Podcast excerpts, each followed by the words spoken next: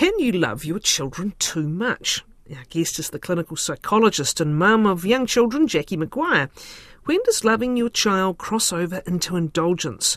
And what is the impact of this?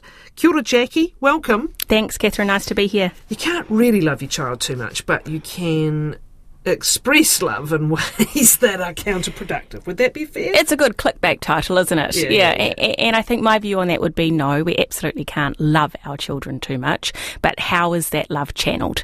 And are you channeling that love in a way that supports your child to prosper? Or are you channeling that way, uh, that love in a way that perhaps hinders your child, or actually, in some cases, uh, doesn't do them justice? it's uh, a really hard boundary to put around this, and it's also very, very personal, Mm-hmm. right? As to where you believe the boundary is, and Mm-hmm. also even the things you're doing subconsciously, right? Absolutely. And I think if you look throughout history and where perhaps parenting styles sit now, you know, critics would say or researchers would say our parenting has become more child centered now than it was historically. And you can you can take that finding and you can put your own meaning to that. You know, I was doing I was doing a um, presentation on generational differences yesterday, uh, and we were looking at Generation X, which might be the age group that raised me, for example, and that age group Thanks, Jacqui. and that age group, you know, were known to be latchkey kids in mm. terms of they almost raised themselves. Mm-hmm. So then you take children that almost raised themselves mm. and, and put them in a, in a parenting role, and it's like, well, I want to give my child everything they can because I kind of felt like I, I did my own parenting of myself. So you can kind of make all these conclusions about where parenting styles are Stay with Gen influenced X. by. Stay with Gen X and, and before. We've got smaller families as well. And when you had, as in my case, six kids, you, you know, past three, you didn't know what's that one's name. Which, it's a Who's raising who? Slight exaggeration, but you know, you were busier, right? Yeah. And and and the opportunity to um, the opportunity to have to be so focused. Focus all that love on, on, on one child, um, probably a little bit different as well. But it's interesting you talk about parenting styles because the criticism back to say post war and a lot of war damaged um, fathers actually, that generation was the parent was cold, remote, the Yeah, child was seen, not authoritarian. heard, all that kind of stuff, and we don't want to go back there either, do we? No, no. And so if you look at the four main parenting styles in the research, you've got authoritarian parenting, which is what you're describing. You have permissive parenting, which is part of this overindulgence, which you know, I'm sure we'll get to, which is like I'm kind of free range parenting, hands off. My, my child doesn't have boundaries or rules because I want them to be able to explore. Uh, you have neglectful parenting, whi- which uh, I think by the name shows how damaging that is to the child. And then you have authoritative parenting, which is different to authoritarian. And authoritative is I'm warm and I'm nurturing, but my child has boundaries.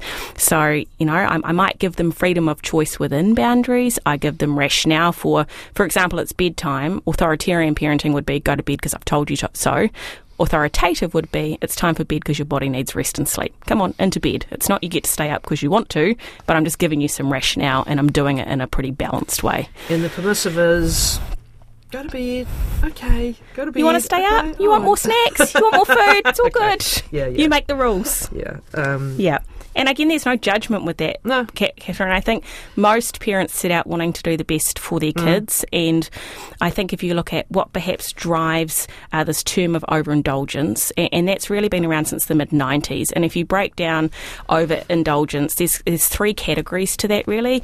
One is that, that your child is given too much stuff, be it material possessions, be it wealth, be it your time, be it your attention, be it resources. So you have a child that, that has access to everything they want all of the time. Um, and again, you can see, you know, if a parent was raised uh, without getting their needs met, you can see why that would turn into I just want to provide my child my child with everything that they should ever want. The second part to it is is the over nurturing and Uh, you may have heard of terms like helicopter parenting or snowplow parenting, which is I don't want my child to feel pain. I want them to be happy in life. have obstacles. I don't want them to have obstacles. So I'll hover and I'll protect and, and I'll move the difficulties out of the way. And so, you know, when you think about that, a child doesn't have the opportunity to learn to Negotiate believe that they themselves. have believe that they've got skills because the underlying unspoken message to that is if I do everything for you, I don't believe you can do it. So I need to come in and do it. The third part to it is, is what they would term soft structure, and that really is a lack of discipline or boundaries or rules. That's interesting because the permissive can fall into two parts. It can be you can have everything, and then there is the um, you can go and smack the kids at playgroup, and I'm not going to do anything about it. And that causes real friction in groups, doesn't it? That, that Absolutely. clash of parenting styles. Yeah. Um, can you also have an? I understand why you did that, and almost an indulgence of, hey, say it's hitting a sibling, Yeah. right? Um, and there's what there is that there's a line between the permissive and the authoritative, isn't there? Which is, I understand why you did that, and you must be feeling this. What's the difference between the two in that situation? One has a consequence, and the other doesn't. Well, there, there's a second half to it, which was I- I can see you're frustrated. I can see you really wanted that toy, and it's not okay to hit people. What are we going to do? How do we go and make sure Tommy is okay? Do we need to give him a hug? Do we need to say sorry? And you need to hand that back. So it's like there's a there's an expectation and a rule around it. And I think with the permissive parenting, the research would say the expectations and the rules aren't present. Okay. Let's talk about the overindulgence side of things. And again, there's overlap between permissive, which is, of course, you can have everything you want, and um, and the um, what's the other one I was going to think of? Um, let's just let's just start with that. So let, us talk about what you mean by by overindulgence. Oh, the other thing is the, the the idea of expressing the love this way. Yeah. They're kind of slightly different things in, in and of themselves. But how can we see overindulgence happen? How how can we identify it as as too much, too easy? Yeah, I, I think for all of us, when we look at if you are a parent yourself, and if you can take a view of, I'm actually not going to judge myself on this. We are who we are, be it from our background, be it from our circumstances. You know, putting judgment and blame and critique in there is unhelpful. So let's take a step back and go, when my child is, for example, they bring their homework home and they go, you know, mum, dad, whoever, I don't want. I- don't know how to do this. Do you step in and do you do it for them? do you go talk me through what's tough? You know, and do you do you provide a coaching mentality through them? And so, you know, that's often an example that's used that many parents will sit and do the homework for them, or they'll ring their teenagers and say, "Come on, it's time for school, get up." Or, you know, uh, are you kind of in there? Basically overprotecting, providing everything your child needs so they don't actually have to think or act or have self responsibility? Or can you be that coach alongside it? Which is, I'm not going to leave you just to flounder. I'm not going to go old school authoritarian parenting, but but there are some expectations that you put effort in and you try, and you got to persevere. I know with the two uh, overlaps, sorry, I was thinking of there's, there's the you can have everything. You can have the latest toy, you can have this, and you can have it now, and you can have it without contributing anything towards Yeah. it. And then the snowplow, which is the removal of the obstacles. Do they sometimes go hand in hand? Oh, I I think it's different in every family Yeah, yeah. situation, Catherine, a- and it's probably not helpful to draw big conclusions like that. But I think we're seeing more of the helicopter and the snowplow parenting. Right. Um, and the rationale would be as social media continues to rise, as we become kind of bombarded with this information that perhaps the world is not safe or we need to protect our children. And actually, I think what's really important to, to you know note is that whilst it's always, I think, done with the best intention, if we remove obstacles or we swoop in to fix so our children never get to feel pain, they don't understand disappointment, they don't learn how to navigate failure.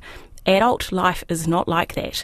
And so I think it's really important for parents to be able to stop and go long term. Who who do I want to develop? Like uh, these adults that they will grow to become. What skill sets do I want my children to have? And how do I parent accordingly? So let's apply that to the want everything side of things. What are the principles you're applying that means this is learning? I mentioned that if you want the latest X and Y, A, you may have to wait, and B, you may have to contribute something. Are they two good factors to build in? I think absolutely, which is part of, you know, life is you've got to work hard and you've got to earn, and the world doesn't just provide everything for you all of the time because. You know, yes, you may come from an affluent family that can provide you with the material things that you want, the latest trends. But say you're an adult at work and you don't uh, get the job promotion you are after, you can't walk into your leader's room and, and stamp your feet and yell and scream and expect to get that. So I think coming back to that, you know, view of if I want to be able to grow adult children that have got efficacy, so they believe they can they can do, they have confidence in their skill. If I want to have well um, a- adult children because overindulgence has been linked to higher rates of anxiety and depression. If I want to have children that actually value meaning in life rather than extrinsic motivators, so that having everything all the time, overindulgence is linked to in adulthood, you know, life meaning being materialistic, wealth driven. A risk can be that out of guilt or a sense I'm not with my child enough or I spend enough Correct. child that, that you try and compensate yeah. with things. Yeah. Um, and that is something to be wary of. Yes, and I think that comes down to what are the many reasons that perhaps might lead us to that. I think as you have two parent working families just to live in this country with the cost of living, I think absolutely you get part of that. How can I come home and ask my child to do chores when actually I've not been around them all day? I just want to spend quality time with them, or I feel guilty for, for not being there for them, so I'm not going to put consequences or natural consequences in place when they when they're deserved. It may be, um, and you will have heard of this term before ghosts in the nursery, which generally leads to attachment. But I think if we put it in this framework, you know, what did my childhood teach me about parenting and relationships, and how do I want to then bring that to my children? Um, I think a lot of it is is also parental anxiety or having a skill to manage big emotions because when children don't get what they want, of course they're going to fight back, get frustrated, get upset. But but I look at our role as parents as being able to contain that. I see the big emotion, it's okay, and I can manage it. It's also tiredness itself because that can you've just had enough and you just yeah. concede. And actually, and it's easier point, sometimes don't to give beat in. yourself up all the time when that happens. yeah. This is about what becomes the norm, right? Yeah. On the question of overindulgence in time and attention, um, this is this is interesting, and this again is about a child learning that you don't have an automatic right. You have an automatic right to love all the time, right? Mm-hmm. And your parent is going to have your back and be there when they need to be there. That's mm-hmm. certainly their intention. But that doesn't mean that right this minute, what you're doing, demanding, saying, wanting, is what's going to be responded mm. to. Again, that's kind of a challenging line. And, and at what age does this have to be kind of taught? Because we move from that very, very dependent um, dependent state to needing to understand that actually sometimes a classic example is two parents are talking. Mm. And we're not necessarily going to interrupt what we're doing. Mm-hmm. If you're unsafe, we will, but but to necessarily, you know, involve well, you. I think a toddler can be can can be taught that, Catherine. Mm-hmm. Uh, and I think you've got to look at you can go back to Erikson's developmental stages. A toddler needs to learn to become independent, whether it's to go to the toilet or carry their bag to kindy, or actually you've got some things where uh, autonomy is really important to what we would call self determination theory. If you want to be a well adjusted child and adult, you need to have autonomy and control in your life. You need to feel like you're competent, and you need to have good relationships with people. And so that can start really young with children in terms of, and it's how you deliver the message, right? If we're having a conversation and my three year old wants to interrupt me, you know, authority Tyrian parenting would be to slam them and, and, shut them up. Authoritative parenting would be I can hear you wanting to tell me something. I'm in the middle of the conversation. You know, when I'm finished talking with Catherine, then I'll absolutely be with you.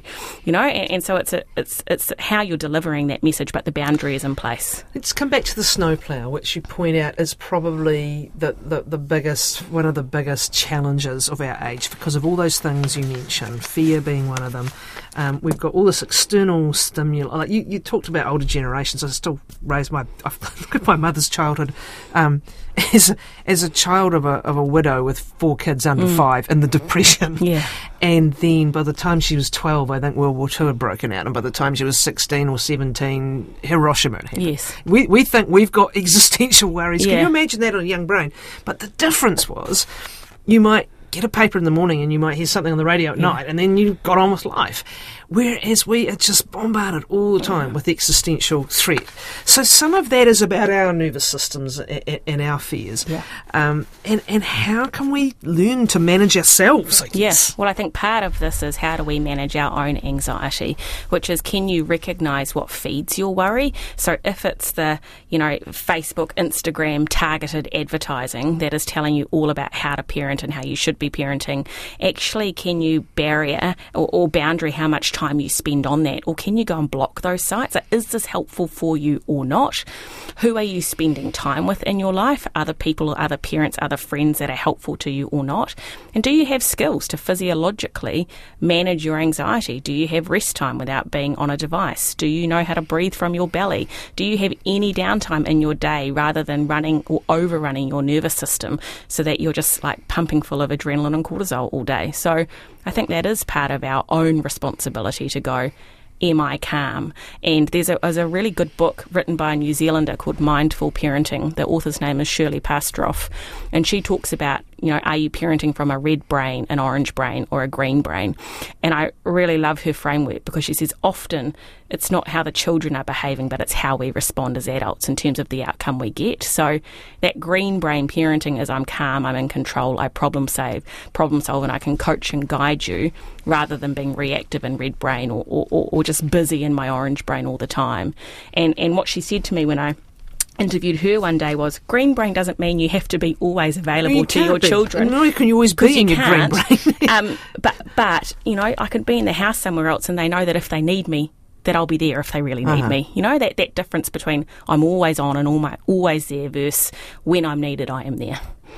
One of the questions about the snowplower as well, uh, it, it, it- and it, and I don't know what this is, what's driven this. Again, it could be the competitiveness that we have with our Insta lives these days, but. Um, the parent who's going to go to the school and demand this, and the, honestly, Yeah. I talked to a dean of a United States college who said parents will turn up with their kids who are starting university and sit in her office and like. The whole point of going to college and going to university is to, is to, independence. is to independence and to Yeah. start to navigate your own world. And they're sitting there literally doing this stuff. Um, and, and I'm not quite sure what drives it really. It's, it's, again, maybe it's a fear of the world being unfair and unequal and it's competitive and it's hard and I'm going to make sure the way is clear. How much is enough? And how much is too much? But I also think it's how society is shaping us now. So, should every child get player of the day just because it's on rotation, or are we are we praising skill and effort? That doesn't mean Carol you, Dweck. you know, or or I see it all the time with parents around me. You know, disappointment is a regular thing for my child, and that's okay. No, you can't have an ice block today, and yep, you can throw an absolute meltdown. And We see it I on the can- side I of sports manage that. fields and courts, don't we? Yeah. Again, um, with uh, sometimes appalling behaviour Yeah. that, that, that that goes on. But let's come back then to just and hopefully someone who's not going to go and harangue the referee. Yeah. Um, but let's just come back again to knowing. How much is responsible? Being being aware of um, risks and helping a Yeah. child navigate risks. Well, and I would how say, much is, is your much? child in danger? Are they being emotionally hurt? Like, like, can you, as a reasonable adult, go? Actually, disappointment because children have excluded my child in a game at school is actually part of life. It hurts. It sucks. I don't want to watch that as a parent. I hate seeing my child in pain. But you're not gonna is go it and my sort the three role kids out. to go and sort the children out, or Yeah. to talk to their to their parents, Yeah. or is it my role to sit alongside my child and go, it is so disappointing, it is hurtful.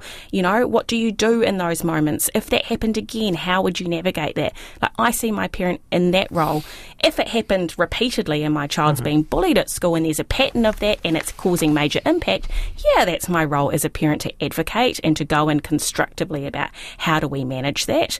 But I think it is that line of reasonableness. One question Is it possible to help an overindulged 16 year old boy? Now, this is interesting. If the horse is bolted and some patterns are established, can you revisit? I, I think you can always revisit, but you have to know that when you are uh, reparenting or establishing new ground rules, you're likely to see a pretty unpleasant reaction, and you've got to be prepared for that. So, if my child has always had everything they want and suddenly that's stopping, I think with a 16 year old, I'd be giving an explanation to that. I'd be having a pretty rational, uh, at 16, you can have quite an adult conversation about it, and then you just have to have very clear guidelines in place around, I suppose, what you're prepared to give and what you're not. And, and when the answer's no and you get a big reaction, you've got to hold your line.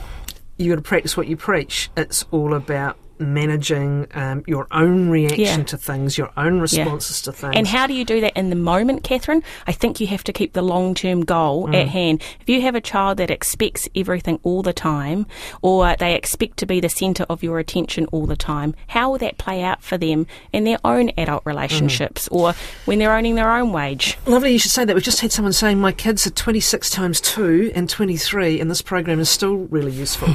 Parenting doesn't stop. Doesn't end. Jacqui, thank you.